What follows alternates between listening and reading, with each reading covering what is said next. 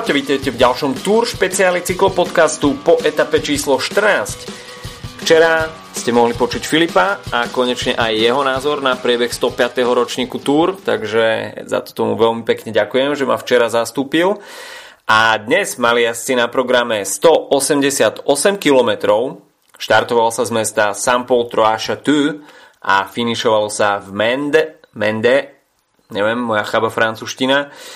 Každopádne, dnes to mal byť deň pre únik a konečne sme sa dočkali e, nejakého výraznejšieho úspechu, dlhého úniku, dá sa povedať, že celodenného. E, a očakával sa takisto aj e, tým pádom súboj na tých dvoch frontoch, čiže v tom hlavnom poli, v skupine s hlavnými favoritmi. No a otázkou bolo, Koľky sa pokúsia dnes o celodenné dobrodružstvo s možnosťou zašprintovať si na letisku eh, v cieľovom mieste.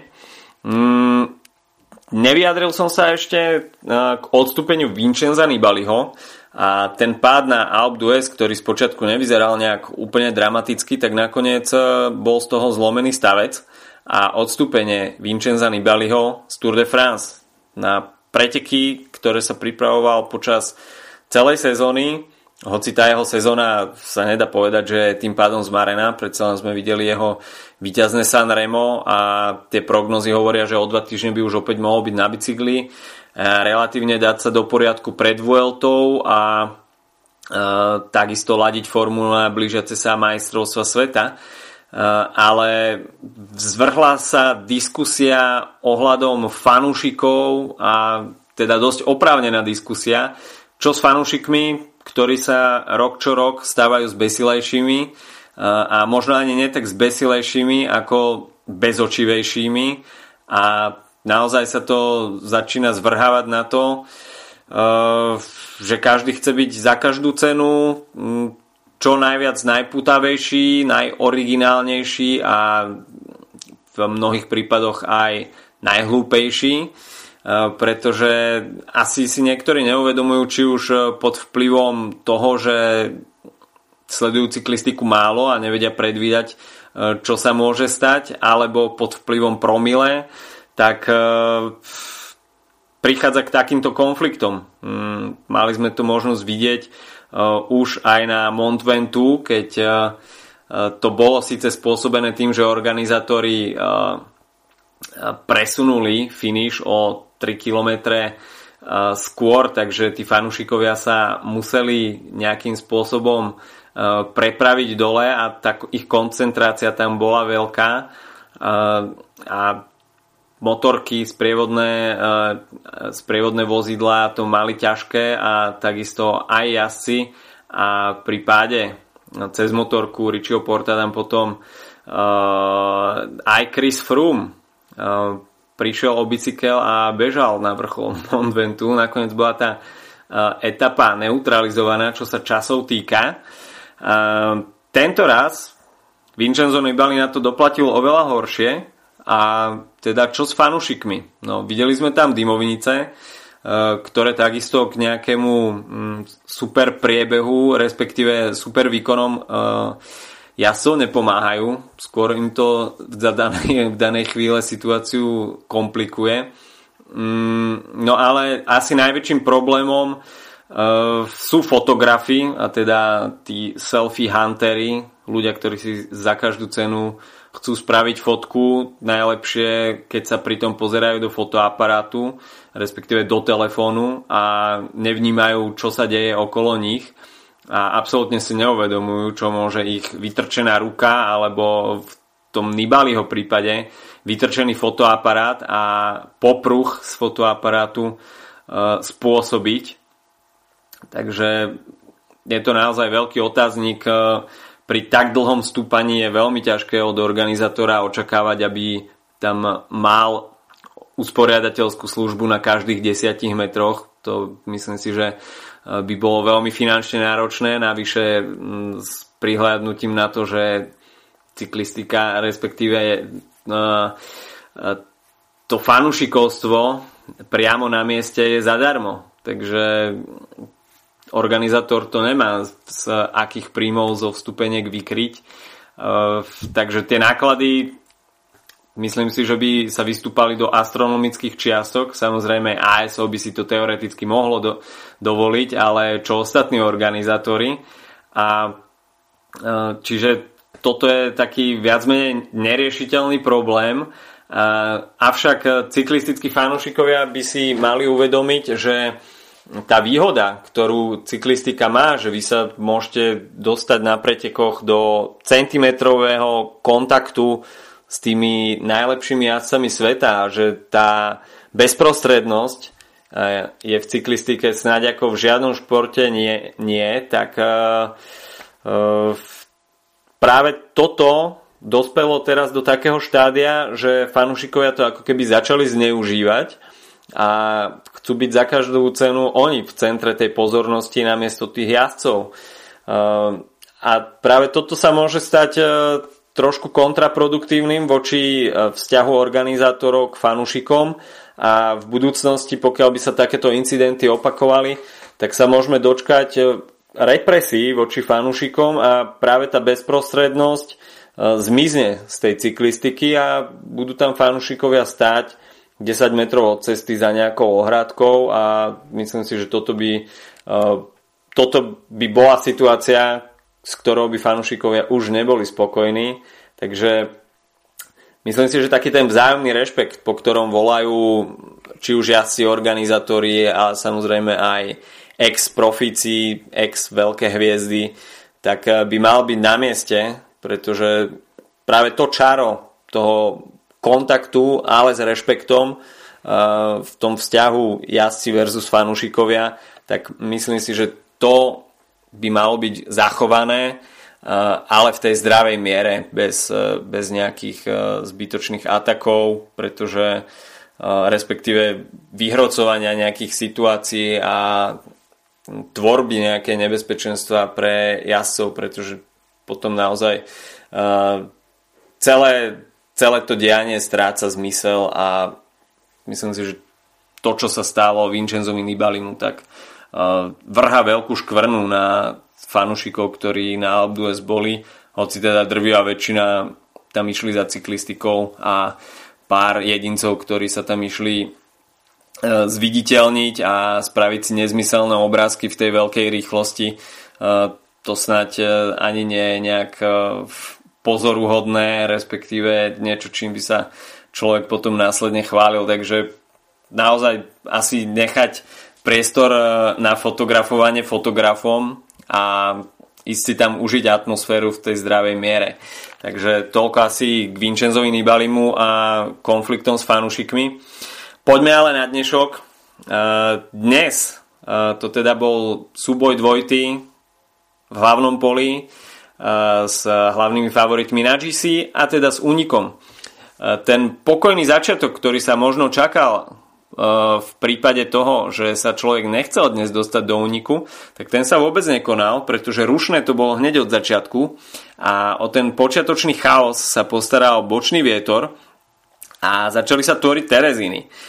Geran Thomas, tak ten túto situáciu zvládol, držal sa na čele, ale vzadu napríklad dostal Mikel Landa alebo Voran Bargil a tá štvrtá skupina, v ktorej sa ocitli, tak e, mala zrazu stratu 40 sekúnd, takže už takto na začiatok etapy museli zo seba vydať určitú energiu naviac, ktorú neplánovali, aby sa dotiahli nakoniec do toho hlavného pola. A vpredu sa zatiaľ začala formovať uh, skupina, ktorá sa snažila dostať do toho úniku a bola tam sedmička jazdcov, Andrej Amador, Julian Alaphilippe, Omar Frail, Lilian Kalmežán, Jerome Kuzan, táto dvojica z Direct Energy a Anthony Perez z Cofidisu. V závese však už bola ďalšia početnejšia skupina, kde bol napríklad aj Peter Sagan, Daryl Impey, Greg Van Avermaet, Chris Laporte, Filip Gilbert, ale aj trojica jasov BMC, Damiano Caruso, Stefan Kung alebo teda aj Greg Van Avermaet. No a keď sme pri tej tvorbe úniku, tak e, bol veľmi zaujímavé sledovať, kto si do toho úniku nakoniec nabehne. E, pretože máme za, mali sme po dnešku, respektíve pred dneškom, za sebou 13 etap a z víťazstva sa zatiaľ radovalo 7 tímov, z toho trikrát sa radoval Quickstep a Bora Hansgrohe, dvakrát Sky a Lotto Eneliambo a po jednom víťazstve mal na konte BMC Trek Segafredo a Spojené Arabské Emiráty. Takže 7 e, tímov z 22, čiže 15 tímov stále bolo s prázdnymi rukami. Takže o motiváciu mali určite viac e, tie týmy, ktoré zatiaľ sa na tohto ročnej túr priveľmi nepredviedli takisto prokontinentálne týmy tam mali veľké zastúpenie. Nakoniec sa toho, z toho úniku stala taká veľká 32, ktorá postupne začala unikať tomu hlavnému polu favoritov.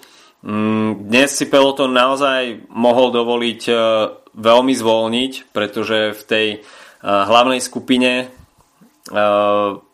sa podarilo udržať všetkých jasov, ktorí by svojím spôsobom ohrozovali žltý dres Geranta Tomasa. E, v úniku bol na tom najlepšie z GC e, Damiano Caruso, ten však strácal e, na Geranta Tomasa 39 minút, takže dnes si ten únik naozaj mohol dopriať veľkú časovú výhodu. Na najťažšom stúpaní sa však Dostal k slovu aj Gorka Izagir z toho úniku dňa a teda predviedol nám konečne dres španielského majstra. Potom sa k nemu dostal Jasper Stuyven, to bolo na Col de la Croix Bertel, ešte predtým bral najväčší počet bodov v šprinterskej prémii Peter Sagan. Ale naozaj to dianie sa nám rozbehlo až na tom stúpaní štvrtej kategórie Col de la Croix Bertel. A tuto sa nám už teda začali tvoriť určité nástupy a po tom počiatočnom ataku Izagireho veľmi dobre na to zareagoval Jasper Stuyven, ktorý následne to skúsil aj solo a podarilo sa mu vypracovať veľmi solidný náskok. Teda to vystihnutie toho správneho okamihu bolo v tejto chvíli veľmi kľúčové, pretože Gorka Izagir sa tam po Slakterovi začal obracať a trochu nezmyselne mu začal vyčítať, že nejako nechce striedať, nechce dolepovať Stuyvena, ale Stuyven v tom zjazde nabral veľmi rý, vysokú rýchlosť a z 10-20 sekundového náskoku bol, bola zrazu minúta. A stále sa v tej druhej skupine prenasledovateľov uh, ocital Peter Sagan, takže možno prekvapenie to, že uh, Peter Sagan možno mal dnes v pláne iba zhrabnúť tie šprinterské body, ale keď videl, uh, aká je situácia za ním, že jednoducho ten peloton nemá nejakú veľkú motiváciu vzťahovať, tak sa dnes pokusil ostať s tými najlepšími až do konca a nakoniec z toho bolo veľmi podarené finále. Čiže Jasper Stuyven uh, sa vydal k solo ataku a vôbec to pre neho nevyzeralo beznadejne, pretože napriek tomu, uh, že za ním bola veľmi početná skupina, 18 ľudí, tak uh, tá jeho solo snaha v tom zjazde, Jasper Stuyven patrí k veľmi dobrým tempárom, poznáme to teda najmä z tých jarných klasík a keď mu dáte príležitosť a on ju zacíti, tak je veľmi ťažké mm, zmazávať túto stratu. Uh, prirovnal by som to v takomto uh, teréne a za takéto situácie, ako keby, že necháte uísť Tonyho Martina. Takže uh, Jasper Stuyven si nakoniec vybojoval červené čísla za dnešný deň. Mm, ale však čakalo na ňo ešte stúpanie druhej kategórie na Codela Croix Neuve a bolo teda otázne, aký náskok si vypracuje pod toto stúpanie. Pretože v tej hlavnej, e, hlavnej skupine, no, v skupine prenasledovateľov sa ocitali ešte také mená ako Julian Alaphilippe, Omar Frail, Damiano Caruso, mm, napríklad Lilian Kalmežan, Daryl Impey, Thomas Dekent, Pierre Roland alebo aj napríklad teda Peter Sagan. A ten jeho náskok e, bol v 10 km pred cieľom e, minúta 50. O stiahovanie e, sa postaral najmä Filip Žilberg, ktorý tam mm, teda jasne deklaroval, že Quickstep vsadí všetko na Juliana a Filipa. A teda dostali sme sa pod e, záverečné stúpanie. Tam inicioval nás, uh, atak Thomas de Hand, ktorý zachytil Omar Frail, ktorý sa za ním vyviezol asi 500 metrov, ale Omar Frail potom sám zavelil k solo ataku a stíhaniu Jaspera Stuyvena. Uh, 3 km pred cieľom mal stále ešte stratu 35 sekúnd, vtedy však už aj Julian Alaphilippe vycítil, že cieľ sa veľmi nebezpečne blíži a teda aj Julian Alaphilippe vyrazil vpred a teda začala sa naháňačka Stuyven, Frail, Alaphilippe. Uh, Omar Frail nakoniec 2 km pred cieľom iba prefrčal okolo Jaspera Stuyvena a Julian Alaphilippe sa uh, trošku spoliehal na to, že ešte pred samotným dojazdom na uh, cieľ stúpania sa dokáže zalepiť za Jaspera Stuyvena, ktorý nakoniec ešte našiel aj síly na to, aby zrýchlil už v tom klesaní na letisku v Mende a e, teda táto dvojica ešte dúfala, že v tých záverečných stovkách metrov dokážu dobehnúť Omara Fraila. To sa však nestalo. A teda Omar Frail pripisuje prvé víťazstvo Astany na tohto ročnej túr. E, veľmi pekný záver aj v podaní Petra Sagana, ktorý nakoniec skončil na štvrtom mieste so stratou 12 sekúnd, keď si zoberieme, že to záverečné stúpanie, ktoré síce nebolo dlhé, malo iba 3,3 km, ale boli tam veľmi dlhé úseky, ktoré mali 11, 12, 13% a po 180 km sa to už zahryzávalo do nôh, tak e, naozaj klobúk dole pred Petrom Saganom, ktorý dokázal aj v takej konkurencii solidných vrchárov e, prežiť to záverečné stúpanie a nakoniec byť z tej skupiny, ktorá už bola predsedená, na štvrtom mieste. Takže naozaj perfektný výkon Petra Sagana. Čo sa však potom dialo ďalej? Tak e, to bola situácia v hlavnom poli. A to malo stratu 20 minút, takže naozaj dnes uh, hlavné pole išlo veľmi v klídku. Uh, ale o to dynamickejší záver sa očakával v tom záverečnom stúpaní pre uh, pole s hlavnými favoritmi. Opäť si vybral smolný moment v najnevhodnejšiu chvíľu Daniel Martin 5 km pred cieľom, pred začiatkom stúpania, opäť musel riešiť technický problém.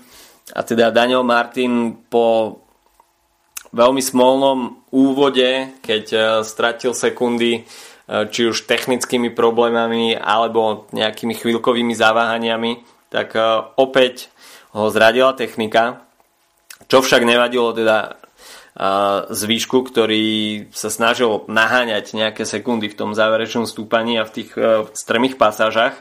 A bol to Primož Roglič. Uh, skokan na lyžiach, veľká slovenská nádej. Uh, slovinská nádej. a teda on 3 km pred cieľom zavilil k ataku a nakoniec dostal priestor, pretože Geran Thomas, Chris Froome ani Nairo Quintana s Tomom Dumolanom neprikladali uh, tomuto ataku nejakú príliš veľkú váhu. A teda Tom Dumoulin uh, sa snažil zavesiť za Geranta Tomasa a Krisa Fruma a vyčkávať, čo budú robiť. Uh, prišla však uh, aj akcelerácia uh, Geranta Tomasa a Naira Quintanu a Chris Froome tam na chvíľku s Tomom Dumoulanom ostal za nimi a zdalo sa, že na chvíľku ako keby zazmetkovali. Mm, avšak Tom Dumoulin sa ako keby ešte len pripravoval na svoj vlastný atak a hoci Chris Froome, Geran Thomas a Nairo Quintana dokázali zachytiť tento nástup, tak eh, dropnutý bol Roman Bardet, ktorý eh, vypadol eh, na pár metrov a nakoniec zaznamenal podnežku stratu. Eh, takisto však nastúpili aj borci z týmu Sky, Chris Froome a Geraint Thomas, na čo stihol zareagovať iba Tom Dumoulin a bol dropnutý Nairo Quintana. Takže uh, v tom závere sme videli viacero nástupov a tie strmšie pasaže prispeli k tomu, že sme videli v závere útočnú cyklistiku aj v podaní tých hlavných eh, GC lídrov.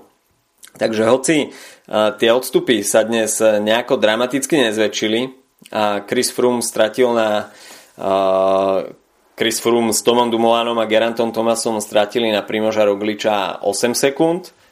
Nairo Quintana stratil teda na Geranta Tomasa 10 sekúnd. No a potom Roman Bardet so stratou 14 sekúnd a takisto zaznamenal stratu Mikel Landa, ktorý stratil 29 sekúnd. Takže tie straty, hoci iba v desiatkách sekúnd, ale v prípade Mikela Landu je to už sekúnd 29, čo je podstatne dosť. V tom GC poradí sa nám priveľa nezmenilo, čiže zaznamenali sme iba tie malé časové straty v top 10 sa si vymenili pozície iba Jakub Fuglsang a Daniel Martin, ktorí však už majú cez 6 minútovú stratu. Takže dnešok tým GC poradím priveľmi nezamiešal, ale otestoval nohy, ako na tom jazdci sú v týchto pančerských krátkých, ale strmých dojazdoch. Takže aj to môže byť nejakým indikátorom a keď si zoberieme, že sa dnes nešlo v nejakom úplne závratnom tempe, tak eh, si mali prísť relatívne pod to záverečné stúpanie svieži, ale niektorí po tých nástupoch začali strácať. Takže aj toto môže byť odraz formy pred Pirenejami, ktoré nakoniec budú tým rozuzlením v 105. ročníku Tour. Kým však ja si prejdu ešte do Pirenejí, tak zajtra nás čaká etapa číslo 15 181,5 km, bude sa štartovať z mesta Milau a finišovať sa bude v Carcassonne, kde v roku 2016 vyhral Peter Sagan etapu.